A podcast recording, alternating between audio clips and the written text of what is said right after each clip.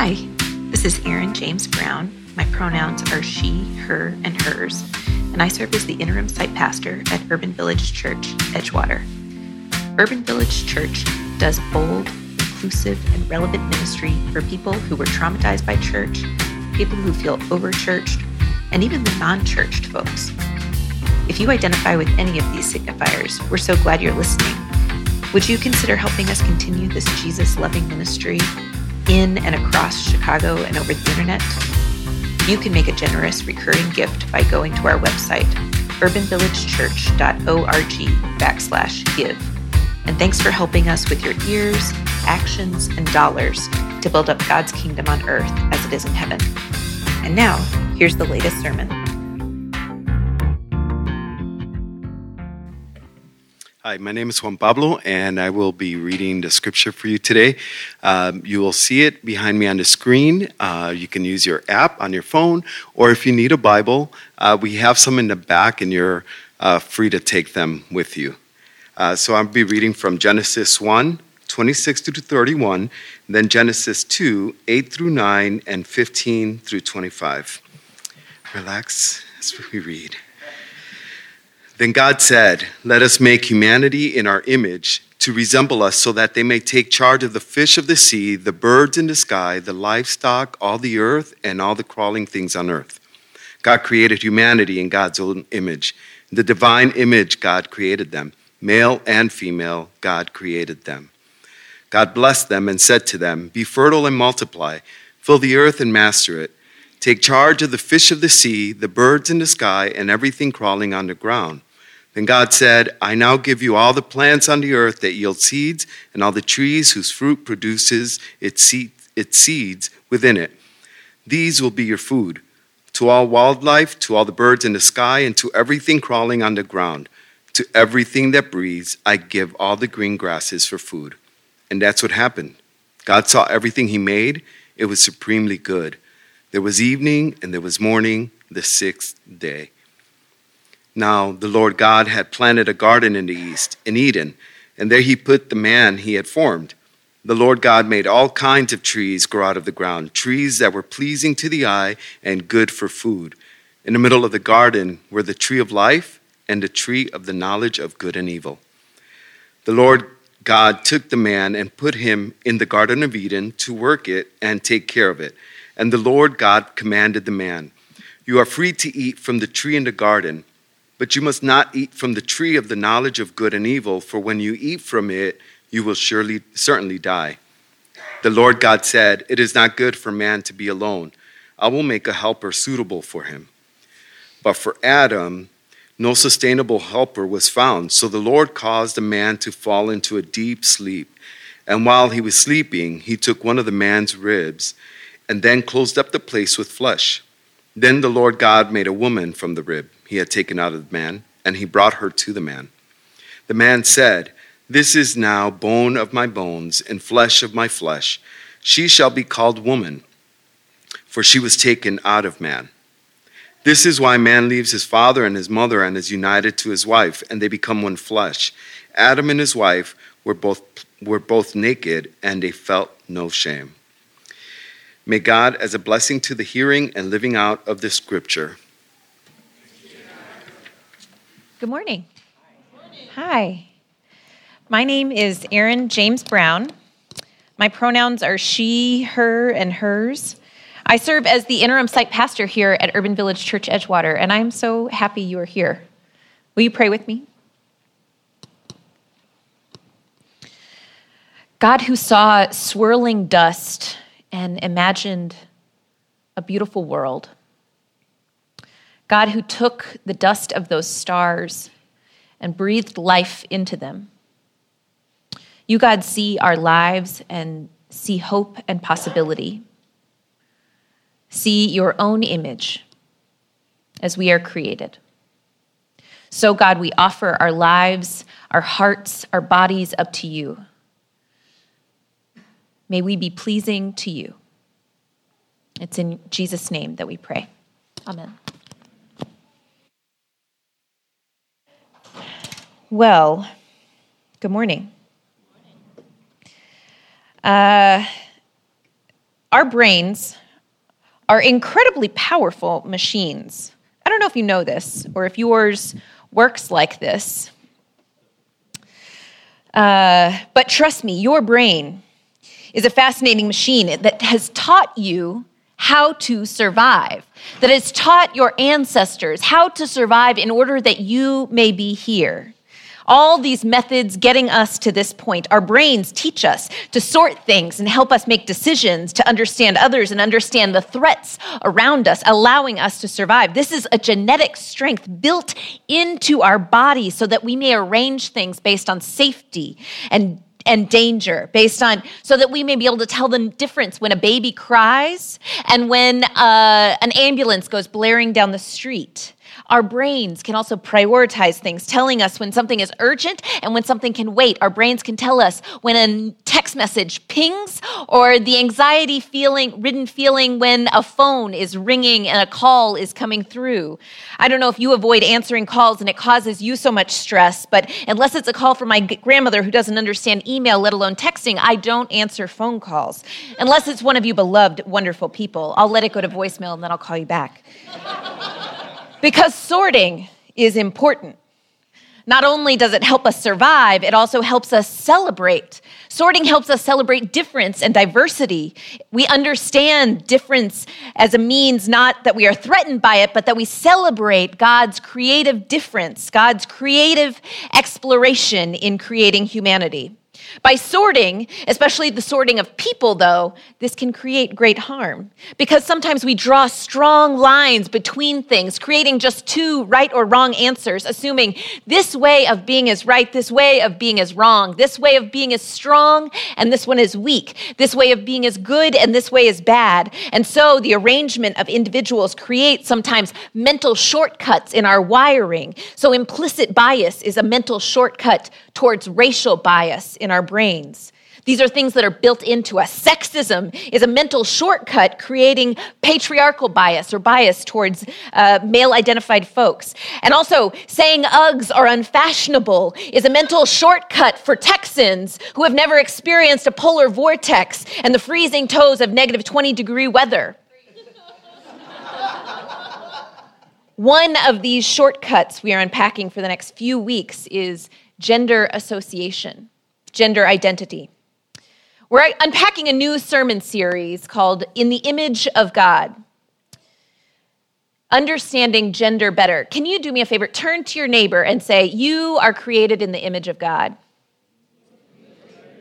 Oh, that was so lovely, and it didn't sound like you meant it. Turn to your neighbor and say, I am created in the image of God. Oh. You believed that one. Okay. Over the next several weeks, you'll be hearing from lots of people at UVC talking about gender, gender identity, gender expression, assigned gender, all of this language much about gender and how it kind of moves and ebbs and flows through different people. We, as a society and a church, are attempting to follow Jesus more faithfully. We're actively working on changing our language around gender, these compounding effects of discrimination based on gender, gender identity and expression, and race. And so we're trying, you and I, we are trying to be learning partners in this work of discussion, in this work of education, seeking to follow God's creative work through you, through me, through human expression. And human expression, let's just be real, is often sweaty and weird and wild and beautiful. So we're going to add grace to our conversation over the next few weeks because we see in today's passage, Genesis, that creation is often sweaty and weird and wild and beautiful. Because there are two accounts of creation. Whoa. Whoa, pump the brakes, hold up, y'all. Did you hear that? You might not have noticed because we read through them kind of quickly, but there were two, two accounts of creation. So let me break it down for you and tell you how I like to read Genesis. There's one account in Genesis 1, there's another account in Genesis 2 of the different ways that God created the world into beating, into being, created this mad, mad world. So Genesis 1, if you want to kind of summarize it, think of it like a, a nightclub does it make it lame? You know my age if I call it a nightclub? You know that I like to be in bed at 9:30, but I like to imagine a nightclub looks like swirling smoke chaos moving and flashing lights. Life is a dance floor. God is the DJ, and God is bumping hits every once in a while, proclaiming, This is the best day slash night ever. So, creation in Genesis 1 becomes this sanctuary, a safe haven for those on the dance floor to flourish and get down with their bad selves. And then on the sixth day, the creation, the, the music starts to swell, the beat gets intense. God pushes forth this creative image of humans. It says God created humanity in God's own image. In the divine image, God created them male female, God created them. God blessed them, and God said, and I'm paraphrasing here, but this is basically what God said go on, get it, have some fun, do some consensual sex, make some babies, care for the earth. And then God saw it all, kicked back, cracked open a good beer, and said, Oh, this is darn good. So, you know, I paraphrased there, but basically that's what God said. But really, this story is so freaking important because in some traditions, it's this poetic Hebrew story of a dance floor swirling and swimming. But for some traditions, it turns into this proof for conformity for individuals. Because what does it mean to be made in God's image? Does it mean that certain bodies are right and certain anatomical bodies are wrong? Does it mean that all those bodies get mixed up into this strange morphed creature? So uh, I want you, if you feel like nerding out, pull out those readers. Does anybody? I didn't bring my Harry Potter glasses with me, which I normally carry. But we can understand this passage if we're understanding the Hebrew language as a poetic expression of who God is. The Hebrew term used for creature or human being is ha adam, meaning human being or humankind. This is neither a female or plural term, but most scholars believe it encompasses all of the genders, creation, because it reflects creation and humankind. So the interpretation means the spectrum of humanity, spectrum of gender identity, gender expression, race, ethnicity is all contained in God's image. This complex beauty of God can be witnessed in the complex beauty of creation, of humans. And then we move on to Genesis 2, which is a different story, not the like chronological day by day ordering, but it's more like a birth story, teaching about the, the terror of birth and also the beauty of holding forth the new creation. And so Genesis 2 tells of this deep and powerful relationship between God and humans who were first born into the world. So God draws up the dust. We didn't read this passage in verse uh, 2, but God draws up the dust of the earth and pulls forth and molds together this non gendered, non sexed creature into being. And then God gives holy CPR, filling the lungs into this prototype with life. This creature is also referred to in Hebrew, Ha Adam, human creature. And if you aren't confused yet, let's continue to nerd out. Get out your spectacles again and saddle up your dead language skills.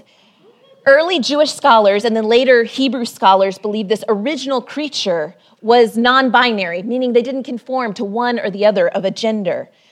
Because we know this because of some wordsmithing. So here, the God gives the dirt creature, Ha Adam, some awesome sleeping pills, like the best on the market, and performs this cesarean like section, then pulling forth this new creature with a new name, Isha, female. And now that the two are separate, God creates difference and distinction and creativity with this leftover creature who is now known as Ish or male. The two creatures are new, no longer the Ha Adam of once before. And so, if we, if we carry these stories side by side, they are both included in our text in order to empower us to see the power of God's creativity in developing life, not just as one individual, but as a multiplicity of expressions.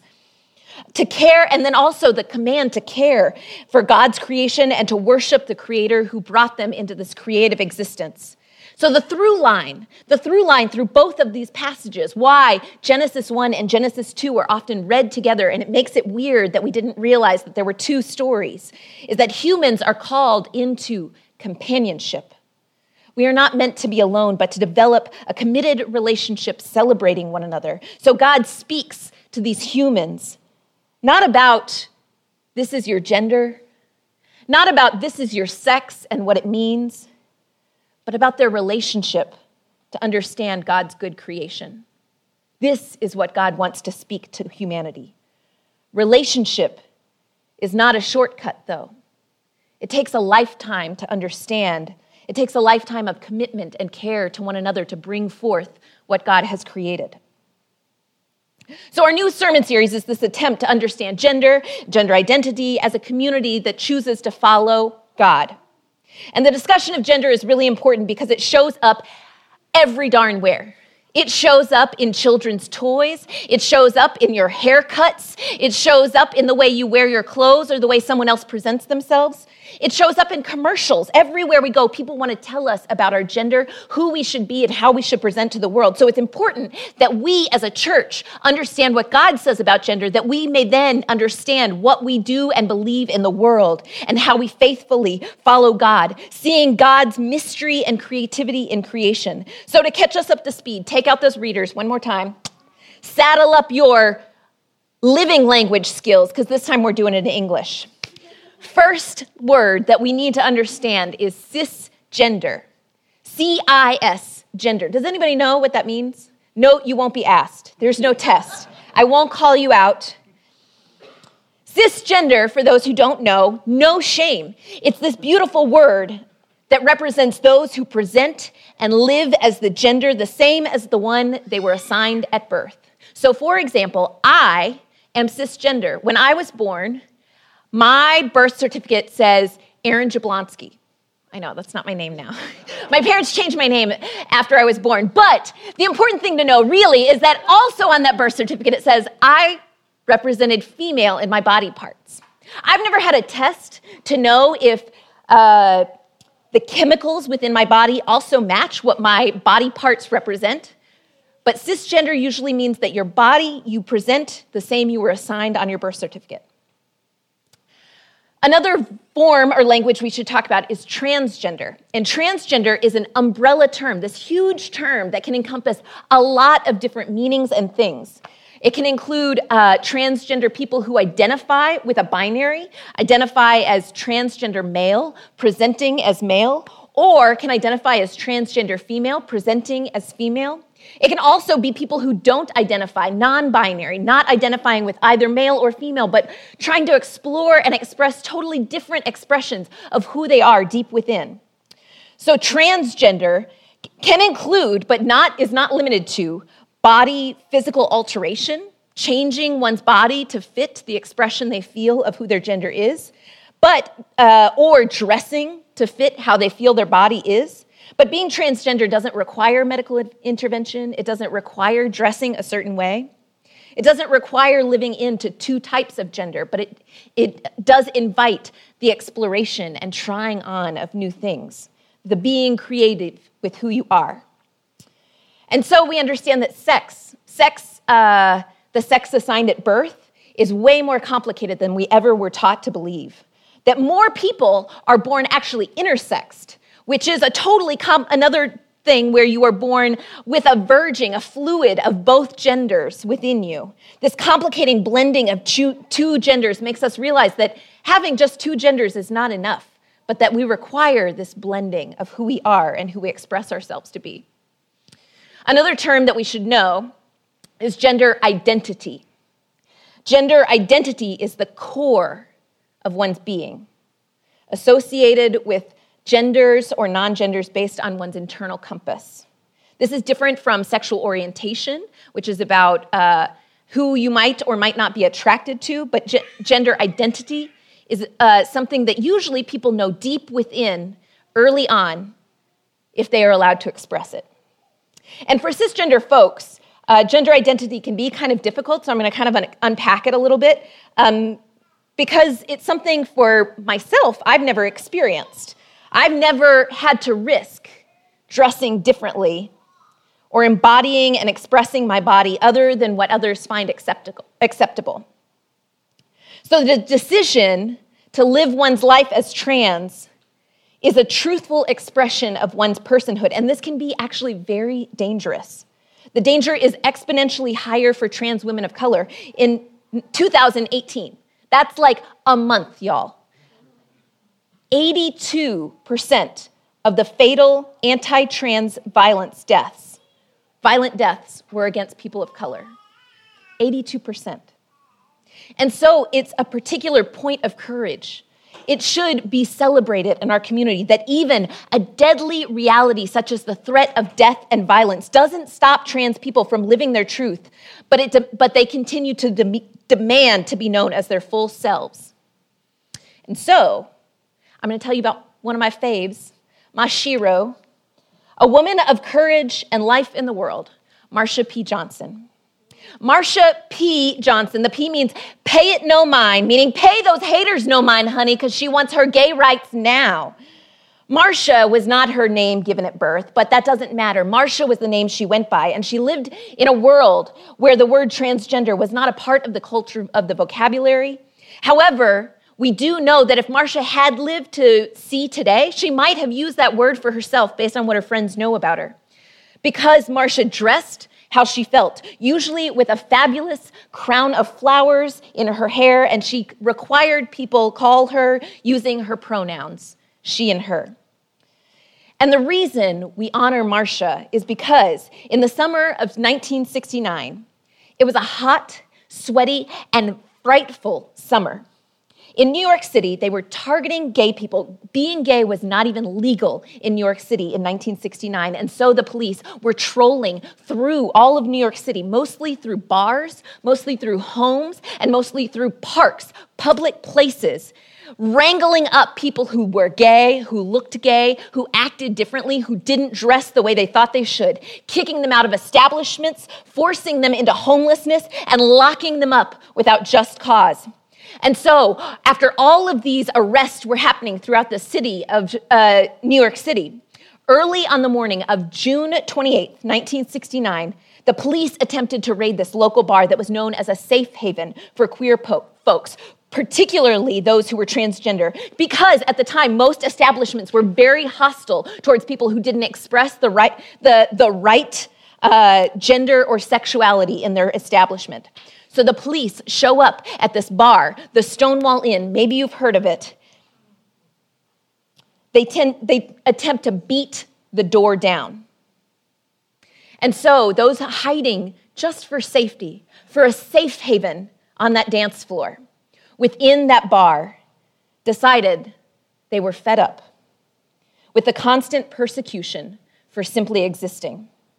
So those in the Stonewall Inn decided to band together to barricade the door and to peacefully resist. And it's hard to corroborate all the details because some people definitely want to say they were there at the Stonewall Inn on June 28th. But what we do know from accounts from her friends is that Marsha was there. And as the story and the legend goes, Marsha took a shot gas glass, threw it on the ground, and said, Enough is enough. I want my gay rights now, honey. And so Marsha was there encouraging the resistance and solidarity among her folks. She and a bunch of other trans women of color led a movement that became the gay liberation. And then also the next year in 1970, the gay pride of one self whom God created. That's why we march in the streets the last weekend of, of June every year. It's because of Marsha Pay It No Mind Johnson. The sad thing is that the gay movement in the following years would leave behind and distance itself from those who were at Stonewall. Everybody wanted to say they were there, but no one wanted to say that the transgender and the queer and the gender variant were there. And so they furthered this separation of people, this sorting of people, uh, furthering discrimination and hurt. But despite all the discrimination, Marsha and her friend Sylvia Rivera this fellow trans woman of color created their own movement called STAR. It was this housing assistance program for trans people experiencing homelessness. And they offered them not only a place to live, but they offered a community that said, Girl, fix that eyeliner. That don't look good. They offered a community that said, I know a florist that's giving away great flowers for your crown. And so they offered this place to feel accepted and celebrate their image of God likeness. Marsha P. Johnson died in 1992. Her body was found, floating in the Hudson River. And she had a large traumatic head wound to her skull. The police at the time ruled her death a suicide, uh, but many of her friends believed that Marsha would not have taken her own life. Many witnesses said that Marsha that evening was fleeing from some type of fear and threat on her life. Many knew that she presented a presence as a black transgender woman, and violence was regularly forced upon transgender bodies of color. And despite all that, the police never looked into her death, never had any suspicion that it was a homicide. And so to this day, Marsha still awaits God's justice. And while Marsha P. Johnson's story does end tragically, we know that her identity, the work of her life, and her presence as a creature of God on the earth God gave brings great delight.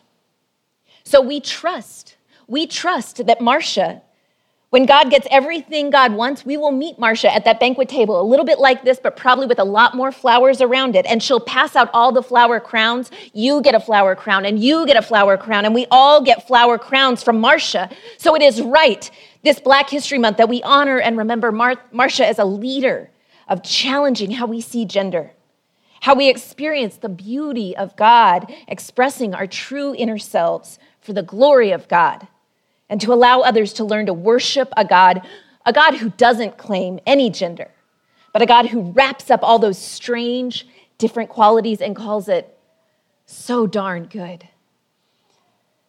Even though the world is deeply invested in sex and gender, this all leads to power and economics and education and access and bodies that are all wrapped up in these structures, pressing and pushing people to adhere to two standards of bodily normality. You and I know God is not pink or blue.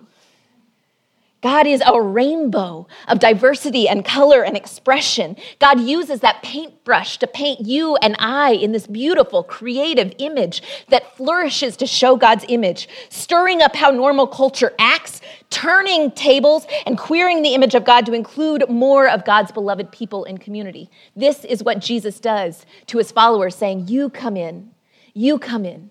You get a flower crown too at this beloved table of God. Will you pray with me? God, you created us in your image. Not in the way that our bodies are built anatomically, but God, in the way that our spirits are connected to one another.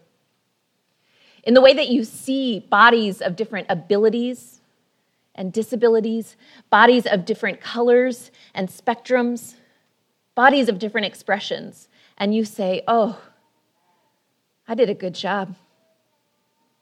And so, God, we celebrate who we are, created in your image. You are our God, and we are your people. Give us the courage to continue to live as our most full, truest selves as you created us. Give us the courage to make spaces and places for people to try on new, uh, new aspects of themselves. May we be a place that celebrates your kingdom come, your will be done on earth as it is in heaven. Amen.